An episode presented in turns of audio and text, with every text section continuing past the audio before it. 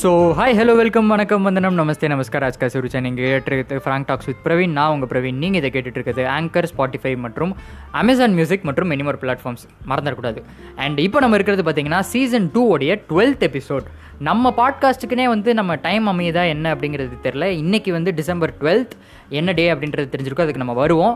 அதே நேரத்தில் பார்த்தீங்கன்னா இது டுவெல்த் எபிசோடாகவும் நம்மளுக்கு அமைஞ்சு போச்சு. இதே மாதிரி தான் நவம்பர் செவன்த் வந்து நம்மளுக்கு செவன்த் எபிசோட அமைஞ்சிருந்துச்சு. இப்போ டிசம்பர் டுவெல்த் வந்து நம்மளுக்கு டுவெல்த் எபிசோட அமைஞ்சிருக்கு. இதுவே வந்து பயங்கர ஃப்ரீக்கியான ஒரு கோயின்சிடென்ஸ் நான் பிளான் பண்ணிலாம் பண்ணல பிகாஸ் நான் ஆரம்பிச்சது செப்டம்பர்லேயே ஆரம்பிச்சிட்டேன். அண்ட் ஒவ்வொரு வாரத்துக்கு ஒரு எபிசோடுன்றதை நான் முன்னாடியே சொல்லிட்டேன். ஸோ அது வந்து பஞ்சாங்கம் பண்ண வேலையா இல்லை இந்த பூமியை எனக்கு சே- சேர்த்து செஞ்ச வேலையா இந்த ஜாதகத்தில் எழுதி வச்சிருக்கான்லாம் தெரில பட் நம்மளுக்கு நடந்துருச்சு. ஸோ அதுக்கு ஒரு கரகோஷங்களை எழுப்பி இந்த வாரத்தோட எபிசோடோட கண்டென்ட் என்ன அப்படிங்கிறது வந்து உங்களுக்கு ஆல்ரெடி கெஸ் பண்ணியிருக்கலாம் இல்லை போன வாரமே நான் சொன்னதை வச்சு கண்டுபிடிச்சிருக்கலாம். இல்லை இன்றைக்கி டேட்டை வச்சு நீங்கள் ஆல்ரெடி கண்டுபிடிச்சிருக்கலாம். இல்லை அப்படின்னா கூட நான் இந்த டைட்டில் பார்க்கும்போதே நீங்கள் கண்டுபிடிச்சிருப்பீங்க. Yes it's going to be ஒரு ட்ரிபியூட்னு நான் சொல்ல மாட்டேன். It's going to be an emotional emotional கூட இல்லைங்க. என்னோட கதை with super star Rajinikanth. Super star Rajinikanth sir yes so அவருக்கும் எனக்குமான ஒரு பாண்டிங் என்ன? ஏன்? அவரை பற்றி நான் பேசணும் அப்படிங்கிறது. இது என்னோட பர்சனல் ஸ்டோரி அப்படிங்கிறதுனால இது வந்து இந்த எபிசோட் ரொம்ப சின்னதாக கூட இருக்கலாம். அண்ட் இந்த வார நியூஸ் வந்து நான் யூஸ்வலாக போன ட்ரிபியூட் எபிசோட்லேயே நான் வந்து இந்த வார நியூஸ் ஆட் பண்ணல. பிகாஸ் இந்த ட்ரிபியூட் எபிசோடுன்றது வந்து வெறும் ட்ரிபியூட் எபிசோடாகவே இருந்துட்டு போயிடட்டுமே அப்படின்ற ஒரு தாட்டில் தான். ஸோ அதனால தான் வந்து இந்த இந்த வார நியூஸ் இல்லை. இதில் இன்னொரு ஐரணி என்ன அப்படின்னு பார்த்தீங்கன்னா நீங்கள் இந்த வார நியூஸ் எடுத்து பார்த்தீங்கன்னா கூட ட்ரெண்டிங்கில் ஃபஸ்ட்டு இருக்கிறது சூப்பர் ஸ்டார் ரஜினிகாந்த் சாரோட தான். ஏன் அப்படின்னு பார்த்தீங்கன்னா அவரோட அரசியல் என்ட்ரியை வந்து அனௌன்ஸ் பண்ணியிருந்தார். ஸோ நான் ஃபர்ஸ்ட் கொடுக்க போகிற டிஸ்க்ளைமரே அவருடைய அரசியல் ஜேர்னி வந்து கரெக்டாக தப்பா? அவர் வருவாரா வரமாட்டாரா? அவர் எந்த கட்சிக்கு ஆதரவாக இருக்கார்? அவரோட கொள்கைகள் என்ன? அவர் எதை பற்றி பேச போகிறாரு அவர் வந்தால் வந்து தமிழ்நாடு மாறுமா மாறாதா? இந்த பாயிண்ட் எல்லாம் விட்டுட்டு ஒரு நாற்பத்தி அஞ்சு வருஷம் இவருடைய சினிமா வாழ்க்கை வந்து சினிமாவில் இருந்திருக்கு. அதில் வந்து பல படங்கள் நடிச்சிருக்காரு.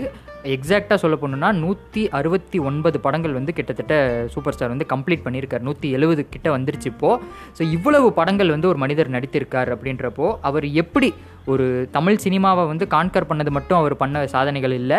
இவருடைய இந்த பாக்ஸ் ஆஃபீஸ் கலெக்ஷன் எப்படி வந்து கமல்ஹாசன் ட்ரிபியூட் எபிசோடில் நான் சொல்லியிருப்பேன். அவர் வந்து நிறைய டெக்னாலஜிஸை வந்து நம்ம தமிழ்நாடு தமிழ் சினிமாவுக்கும் கொண்டு வந்தார் இந்திய சினிமாவுக்கும் புதுசாக கொண்டு வந்தார் டார்பி ஐட்டம்ஸ் அதே மாதிரி ஒரு பிஸ்னஸ் வைஸில் வந்து சூப்பர் ஸ்டார் ரஜினிகாந்த் சார் வந்து பண்ண அந்த எக்ஸ்பேன்ஷன் ஒன்று இருக்கு இல்லையா?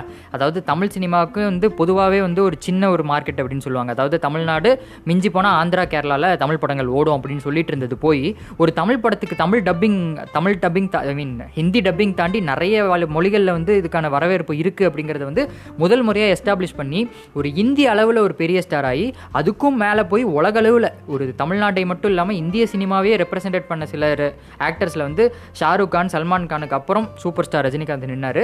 அண்ட் தமிழ் சினிமாவை ரெப்ரசென்ட் பண்ணி இந்தியா முழுக்க கொண்டு போனதில் ஒரு முக்கியமான பங்கு வந்து நம்ம தலைவர் சூப்பர் ஸ்டார் ரஜினிகாந்த் அவர்களுக்கு வந்து இருக்குது அப்படிங்கிறதுல வந்து யாருக்குமே மாற்று கருத்து இருக்க முடியாது. இன்றைக்கி அவரோட அரசியல் ஜேர்னியை வந்து விமர்சிக்கிற எத்தனையோ பேர் அவங்களுக்கான ரீசன்ஸ் இருக்கலாம்.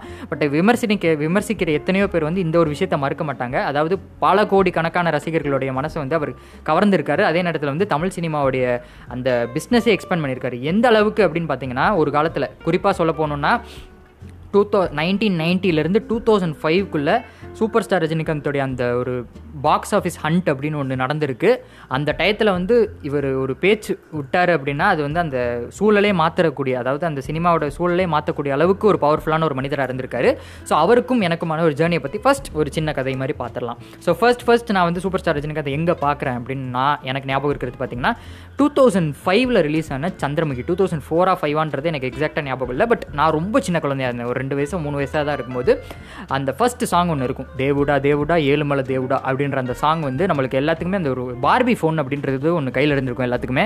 அதாவது அதில் வந்து ஒன் டூ த்ரீ ஃபோர்னு பட்டன் இருக்கும். அதை அனு அமுக்குனீங்க அப்படின்னா அது அதுவே ஒரு பாட்டு பாடும். அதிலே ஒரு ப்ரீசெட்டான பாட்டு இருக்கும். அதில் எப்பயுமே ஒரு பார்பி பாட்டு இருக்கும். அதை தாண்டி இருக்கிற ஒரு தமிழ் பாட்டு என்னென்னு பார்த்தீங்கன்னா அந்த தேவுடா தேவுடா. ஏன்னா அந்த டயத்தில் வந்து பயங்கர பாப்புலரான ஒரு சாங் இன்னைக்கு வரைக்கும் சூப்பர் ஸ்டார் ரஜினிகாந்தோடைய எனக்கு ஃபஸ்ட் இம்ப்ரெஷன் அப்படின்னா அதுதான். அண்ட் வாழ்க்கையிலே முதல் முறையாக நான் வந்து ரசித்து ரசித்து ரசித்து பார்த்த ஒரு சாங்கில் வந்து அதுக்கு முன்னாடி சின்ன வயசில் நிறைய பாட்டு கேட்டதாக எங்கள் அம்மா சொல்லியிருந்தாங்க.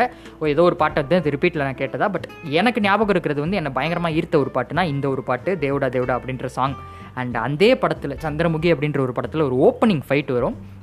இன்றைக்கி வரைக்கும் என் சைல்டுஹுட்டில் வந்து நான் வந்து அப்படியே பார்த்து பார்த்து பார்த்து ரசித்து ரசித்து திருப்பி போட்டு ஏன்னா அந்த டயத்துலலாம் சிடி பிளேயர் இருக்கும் நான் முன்னாடி சொல்லியிருப்பேன். அந்த சிடி பிளேயரில் போட்டு போட்டு நான் திருப்பி பார்த்த ஒரு அந்த ஒரு ஓப்பனிங் ஷாட் என்னன்றது கூட நான் ரொம்ப டீட்டெயிலாக எக்ஸ்பிளைன் பண்ண விரும்புகிறேன் ஒரு கால் வந்து அப்படியே வந்து நிற்கும் ஒரு ஸ்க்ரீனில் வந்து ஒருத்தர் எத்திட்டு அந்த கால் அப்படியே நின்றுட்டு ஆன் ஏர்லேயே அந்த காலை ஸ்லோவாக தூக்குவார். அந்த நேரத்தில் சூப்பர் ஸ்டாரோடைய ஃபேஸ் வந்து ரிவீல் ஆகும். அப்போது அந்த டயத்தில் ஃபர்ஸ்ட் டைம் ஒரு மனுஷனை வந்து இவ்வளவு மாதம் நான் ஸ்க்ரீனில் பார்க்குறேன் அது வரைக்கும் பார்த்த படங்கள் எல்லாமே ஆக்ஷன் இருக்கும் ஒரு ஃபன் இருக்கும். ஏன்னா நிறைய ஹாலிவுட் படங்கள் அந்த டயத்தில் பார்த்துட்டு இருந்ததுனால இந்த ஸ்பைடர்மேன் இந்த மாதிரி படங்கள்லாம். முதல் முறையாக ஒரு தமிழ் ஹீரோ ஒரு தமிழ் சினிமாவில் இப்படி ஒருத்தர் வந்து நம்ம வந்து கண்ணில் அப்படியே இருந்துட்டார். ஏன் இன்றைக்கு வரைக்கும் எனக்கு ரீசன் தெரில ஏன் அவரை பார்த்தோன்னே எனக்கு அவ்வளோ ஈர்ப்பு வந்துச்சுன்றது இன்றைக்கி வரைக்கும் எனக்கு தெரில பட் அந்த ஒரு ஈர்ப்பு வந்து எனக்கு இன்றைக்கி வரைக்கும் கண்டினியூ ஆகிட்டு இருக்கு அப்படிங்கிறது தான் ஒரு உண்மையான ஒரு விஷயம். அந்த ஒரு ஸ்டைல் இருக்கு இல்லையா அந்த ஒரு அந்த ஒரு ஸ்டைல் போட்டு அப்படியே பூமர் போட்டுட்டு அப்படியே அந்த காலை கீழே வச்சு அப்படியே ஒரு நாலு சுற்று சுற்றுவார் டஸ்ட் எல்லாம் பறந்து டொர்னாடோ மாதிரி ஃபார்ம் ஆகி இது எல்லாமே எக்ஸாஜரேட்டட்னு நம்மளுக்கு இன்றைக்கி வரைக்குமே தெரியும். இன்னைக்கு வரைக்கும் தர்பார் படத்தோட ஃபஸ்ட் சீன் நீங்கள் போய் பார்த்தீங்கன்னா கூட ஏ இதெல்லாம் வாழ்க்கையில் நடக்குமாடா? அப்படின்னு நீங்கள் யோசிப்பீங்க. பட் அந்த சீனுக்கும் இன்றைக்கி வந்து ஒரு பெரிய ரெஸ்பான்ஸ் கிடைக்குதுன்னா அது அவருடைய ஸ்டைல் எஸ் ஸோ இந்த ஸ்டைலை தாண்டி அவர் நடிக்கவே மாட்டாரான்ற கேள்வி நிறைய பேருக்கு வந்து வந்திருக்கும். அதுக்கும் நான் வந்து ஒரு பதில் சொல்ல விரும்புகிறேன் என்னென்னா அவர் ஒரு நடிகர். ப்ராப்பராக வந்து ஒரு நடிக்கிறத வந்து கற்றுக்கிட்டு ஒரு ஃபிலிம் அகாடமியில் சேர்ந்து நடிப்பை கற்றுக்கிட்டதுக்கப்புறம் தான் அவர் நடிக்கவே வந்திருக்காரு. பாலச்சந்தருடைய முதல் படமான அந்த படத்தோட பேர் எனக்கு எக்ஸாக்டாக ஞாபகம் இல்லையே. அவள் அப்படி தான் நினைக்கிறேன் எனக்கு தெரில ஞாபகம் இல்லை. அவரோட ஃபஸ்ட்டு ஃபிலிம் அந்த ஃபஸ்ட்டு ஃபிலிமில் அந்த கேட்டை திறந்துட்டு அவர் வர்றாரு. வில்லனாக இன்ட்ரடியூஸ் ஆகிற ஒரு ஒரு நடிகர். நீங்கள் ஈஸியாக வந்து ஒரு ஹீரோ ஆகிட முடியாதுங்க. இப்போது தமிழ் சினிமாவில் அதுவும் அந்த காலத்தில் வந்து நீங்கள் ஒரு வில்லனாக இன்ட்ரடியூஸ் ஆகுறீங்க அப்படின்னா வில்லனாவே தான் கண்டினியூ பண்ணுவாங்க. சில பேர் வந்து வில்லனாக ஆரம்பித்து வில்லனாகவே இருந்து வில்லனாவே செத்தவங்களாம் இன்றைக்கு வரைக்கும் நிறைய பேர் இருக்காங்க. பட் ஒரு வில்லனாக ஆரம்பித்து தன்னுடைய ஸ்டைலையும் தன்னுடைய ஒரு மார்க்கையும் வந்து அப்படியே அங்கே விட்டு ஏன்னா வந்து அவருக்கு தமிழும் தெரியாது. அந்த தமிழ் தெரியாத ஒரு மொழி தெரியாத ஒரு ஒரு சினிமாவுக்குள் வந்து ஒரு வில்லனாக ஆரம்பிக்கும் வழி அதுவும் ஒரு முகமே வந்து நீங்கள் அந்த காலத்தில் பார்த்தீங்கன்னா பார்க்குறதுக்கு வந்து ஒரு வில்லனுக்கான ஒரு ஃபேஸ் மாதிரி தான் இருக்கும்.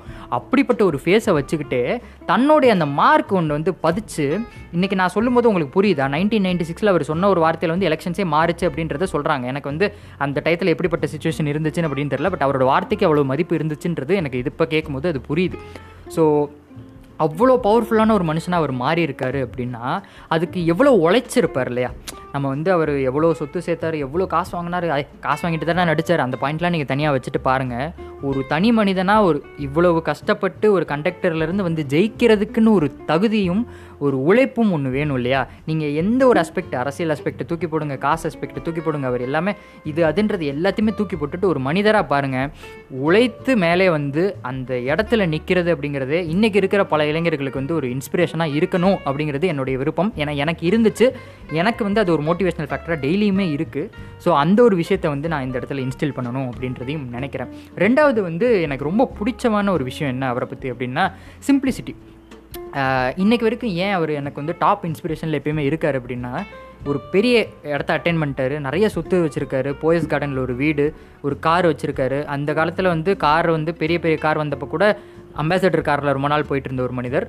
எப்பயுமே நீங்கள் அவரோட ஷூட்டிங்லாம் பார்த்தீங்கன்னா பெருசு பெருசாக கோட்லாம் போட்டுட்டு கோட் ஷூட்லாம் போட்டு சுத்த மாட்டார். ரொம்ப எளிமையான ஒரு சட்டையை போட்டுட்டு யார் வந்தாலுமே இப்போ ஒரு புது இயக்குனர் வர்றாரு ஒரு புது படத்தை எடுக்கிறாரு அப்படின்னா அவரை எல்லாரையுமே கூப்பிட்டு அரவணைச்சு ஓ நீங்கள் புது படம் பண்ணியிருக்கீங்களா நான் பார்க்குறேன் அப்படி நம்ம வந்து அவர் கூட பழகுனது இல்லைங்க அவரோட வந்து பேசினது இல்லை பட் அவர் வந்து ஒரு புது இயக்குனர்கிட்ட பேசுகிற விதமோ ஒரு புது படம் எடுத்துகிட்டு வர்றவங்கள்ட்ட வந்து அவர் அப்ரோச் பண்ணுற விதமும் எல்லாருமே சொல்லும்போது எல்லாருமே பொய் சொல்ல மாட்டாங்க இல்லையா? அதை நான் வந்து நம்பி கேட்கும்போது என்னென்னா இவ்வளவு எளிமையாக ஒரு பெரிய இடத்துக்கு போனதுக்கப்புறம் இருக்க முடியுமா? காசு செலவழிக்கிறார். அவர் சம்பாரித்த காசு அவர் செலவழிக்கிறாரு. பிரச்சனை இல்லை. பட் ஒரு மனிதர் அந்த இடத்துக்கு போனதுக்கப்புறம் இவ்வளோ எளிமையாக இருக்க முடியுமா அப்படின்னு யோசிச்சிங்கன்னா கண்டிப்பாக முடியாது.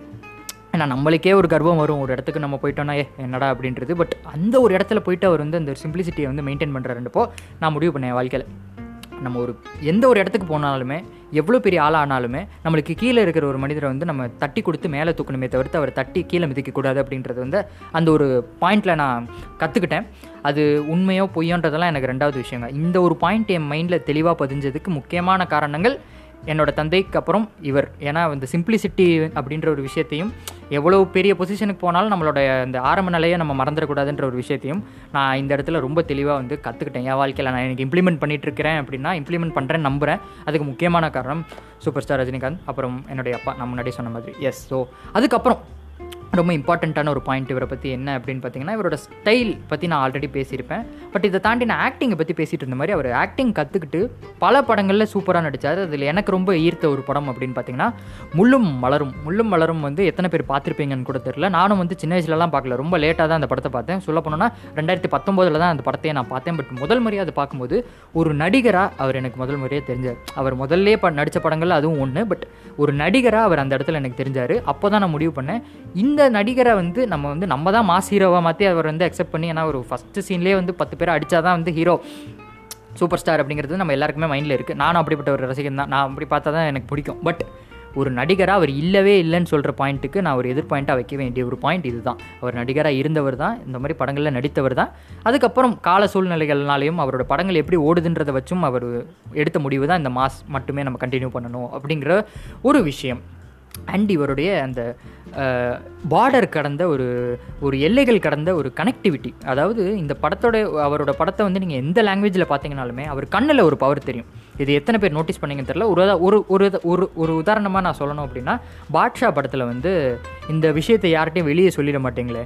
ஏன்னா நான் ஒரு தடவை சொன்னால் நூறு தடவை சொன்ன மாதிரி அப்படின்ட்டு ஒரு டைலாக் ஒன்று வரும். அந்த டயலாகை நீங்கள் வந்து மியூட் பண்ணிவிட்டு பாஸ் பண்ணிவிட்டு அவரோட அந்த கண்ணில் எக்ஸ்ப்ரெஷன் மட்டும் பார்த்தீங்கன்னா ஒரு பத்து செகண்டில் மூணு எக்ஸ்ப்ரெஷன் மாறும். நான் வந்து அதை எண்ணியே உங்களுக்கு சொல்கிறேன் பத்து செகண்டில் மூணு எக்ஸ்ப்ரெஷன் ஹாப்பியாக இருப்பார் திடீர்னு கோவமாக மாறுவார் திருப்பி ஹாப்பியாக மாறுவார். ஸோ அந்த எக்ஸ்பிரஷன் வந்து ஒரு முகத்தில் கிடையாது. அவரோட கண்ணிலேயே வெறும் கண்ணில் மட்டுமே தெரியும் அதை நீங்கள் வந்து ஜூம் பண்ணி கூட பார்க்கலாம். இந்த அளவுக்கு ஒரு நுணுக்கமான ஒரு நடிகர். அதாவது நிறைய பேர் இதை மறுக்கலாம். டே நீ ஏன் வந்து என்னடா முட்டு கொடுக்குற? அப்படின்னு முட்டு கொடுக்கல. நீ அந்த ஷார்ட்டை வந்து நீங்கள் ஃபோக்கஸ் பண்ணி பார்த்தீங்கன்னா உங்களுக்கு கண்டிப்பாக இந்த ஒரு விஷயம் வந்து கண்டிப்பாக தெரிய ஆரம்பிக்கும். இது ஒரு விஷயம். அவரோட ஸ்டைலை பற்றி பேசியாச்சு. அவரோட சிம்பிளிசிட்டி பற்றி பேசியாச்சு. ஆக்சுவலி ஆக்சுவலி அவரை பற்றி பேசுகிறதுக்கு நிறைய பாயிண்ட் இருக்குங்க. ரொம்ப ப உண்மையாக சொல்லணும்னா அது என் பர்சனலாக நான் ஹார்ட்லேருந்து பேசுகிற சில பாயிண்ட்ஸ் தான். அவருடைய ஃபேவரட் ஃபிலிம்ஸை வச்சு நம்ம இந்த எபிசோட முடிப்போம். ஏன்னா ட்ரிபியூட்ன்றப்போ ரொம்ப நேரம் நான் பேசணும்னு ஆசைப்படல. ஷார்ட் அண்ட் ஸ்வீட்டாக க்யூட்டாக என்னோட மனசில் இருக்க சில விஷயங்களை பேசிடலாம் அப்படின்றத நான் முடிவு பண்ணேன். ஸோ அவரோட ஃபேவரட் ஃபிலிம்ஸ் அப்படின்னு பார்த்தீங்கன்னா எல்லா படங்களுமே எனக்கு ஃபேவரட் ஃபிலிம்ஸ் தான். ஸோ அது டிஸ்கிரிமினேஷனே கிடையாது. என்னன்னா எனக்கு வந்து ஃபேவரட் ஃபிலிம்ஸ்னு ஒரு லிஸ்ட் எடுத்திங்கன்னா ரஜினி ஃபிலிம்ஸ் நான் ரஜினி ஃபிலிம்ஸ் அப்படின்னு நான் பிரித்து வச்சிருப்பேன் அந்தளவுக்கு ஸோ ஃபேவரட் ஃபிலிம்ஸில் எனக்கு ஃபர்ஸ்ட் லிஸ்ட்டில் இருக்கிறது என்ன அப்படின்னு பார்த்தீங்கன்னா எல்லாருக்குமே பாட்ஷா பிடிக்கும். பட் எனக்கு பாட்ஷாவோட அண்ணாமலை அப்படின்ற படம் எனக்கு ரொம்பவே பிடிக்கும். கிட்டத்தட்ட ஒரு மூணு நாலு தடவை அந்த படத்தை திருப்பி திருப்பி திருப்பி மூணு நாலு தடவைன்றதெல்லாம் கம்மி. ஆக்சுவலி அதுக்கு மேலே பார்த்துருப்பேன். அதில் பிடிச்ச சீன்ஸை மட்டும் ரிப்பீட்டில் போட்டு பார்ப்பேன். எனக்கு ஃபர்ஸ்ட் எப்பயுமே இருக்கிற படம் அண்ணாமலை. அதுக்கப்புறம் எனக்கு ரொம்ப பிடிச்ச படம் அப்படின்னு பார்த்தீங்கன்னா நான் முதல் முறையாக வந்து தியேட்டரில் பார்த்து ஒரு மாஸ் ஹீரோ படத்துக்கு வந்து பயங்கரமாக என்ஜாய் பண்ண ஒரு படம். அது மட்டும் இல்லாமல் ரஜினி சாரை வந்து ஃபஸ்ட் டைம் வந்து ஸ்க்ரீனில் வந்து பார்த்த ஒரு படம் கூட எனக்கு தெரிஞ்சு அதுதான் ஃபர்ஸ்ட் டைம் நான் பார்த்த படம். இரண்டாயிரத்தி ஏழாம் ஆண்டு வெளியான அது என்ன படம்? சிவாஜி. எஸ் சிவாஜி வந்து நான் முன்னாடியே சொன்ன மாதிரி அவரோட டெரிட்டரியே வந்து எக்ஸ்பேண்ட் பண்ணி இந்திய அளவில் வந்து ஒரு பெரிய ஒரு ஒரு இடத்துக்கு அவரை கூட்டிகிட்டு போச்சு. ஸோ அந்தளவுக்கு ஒரு பெரிய ஒரு இடத்த கொடுத்த ஒரு படம் சிவாஜி. அண்ட் சிவாஜிக்கு அப்புறம் வந்த இந்திரன் இதெல்லாமே வந்து ஒரு எக்ஸ்பென்ஷனுக்கு உதவுச்சு. அண்ட் அதுக்கப்புறம் எனக்கு பிடிச்ச படங்கள் என்னென்னு பார்த்தீங்கன்னா ஆக்சுவலி உண்மையை சொல்லணும்னா என்னால் லிஸ்ட்லாம் பண்ண முடியலங்க. அவ்வளோ படம் இருக்குது அண்ட் ஒவ்வொரு படத்துக்கும் எனக்கு ஒரு மெமரி இருக்குது அந்த ஒவ்வொரு மெமரிக்குள்ளேயும் ஒரு கதை இருக்குது அண்ட் அந்த ஒவ்வொரு படத்தையுமே வந்து டைசெக்ட் பண்ணி அந்த கேரக்டரை பற்றி என்னால் பேச முடியும். பட் இப்போதைக்கு இந்த எபிசோடை முடிச்சுட்டு உங்களுக்கு எந்த சூப்பர் ஸ்டாரோடைய கேரக்டரிஸ்டிக்ஸ் ரொம்ப பிடிக்கும்? எந்த சூப்பர் ஸ்டாரோடைய படம் ரொம்ப பிடிக்கும்? அப்படின்றதையும் வந்து மறக்காமல் வந்து வழக்கம் போல் எனக்கு மெசேஜ் பண்ணுங்கள் இல்லைனா இந்த எபிசோட உங்களோட பா உங்களோட ஸ்டோரியில் ஷேர் பண்ணி என்னை மறந்துடாமல் டேக் பண்ணிவிட்டு சூப்பர் ஸ்டாரையும் வந்து அந்த இடத்துல வந்து உங்களுக்கு தோன்றதை அவரை பற்றி நீங்கள் எழுதலாம். Yes so again finally we wish him a very happy birthday அவருக்கு என்ன எத்தனாவது பர்த்டே கூட எனக்கு ஞாபகம் இல்லைங்க. Because I always look forward to him as a young person so இந்த வருஷமும் அவருக்கு வந்து ஒரு ப்ராஸ்பஸான பர்த்டே வரணும் அப்படின்றத வேண்டி அகைன் ஒரு happy birthday to super star அப்படின்றத சொல்லி இந்த ஒரு ட்ரிபியூட் எபிசோடை வந்து ஸ்வீட்டாக முடிக்கிறேன். நெக்ஸ்ட் எபிசோடில் மீட் பண்ணுற வரைக்கும் this is Praveen signing off நீங்கள் இதை கேட்டுட்டு இருக்குது? ஆங்கர் ஸ்பாட்டிஃபை அமேசான் மியூசிக் மற்றும் மெனி அதர் பிளாட்ஃபார்ம்ஸ்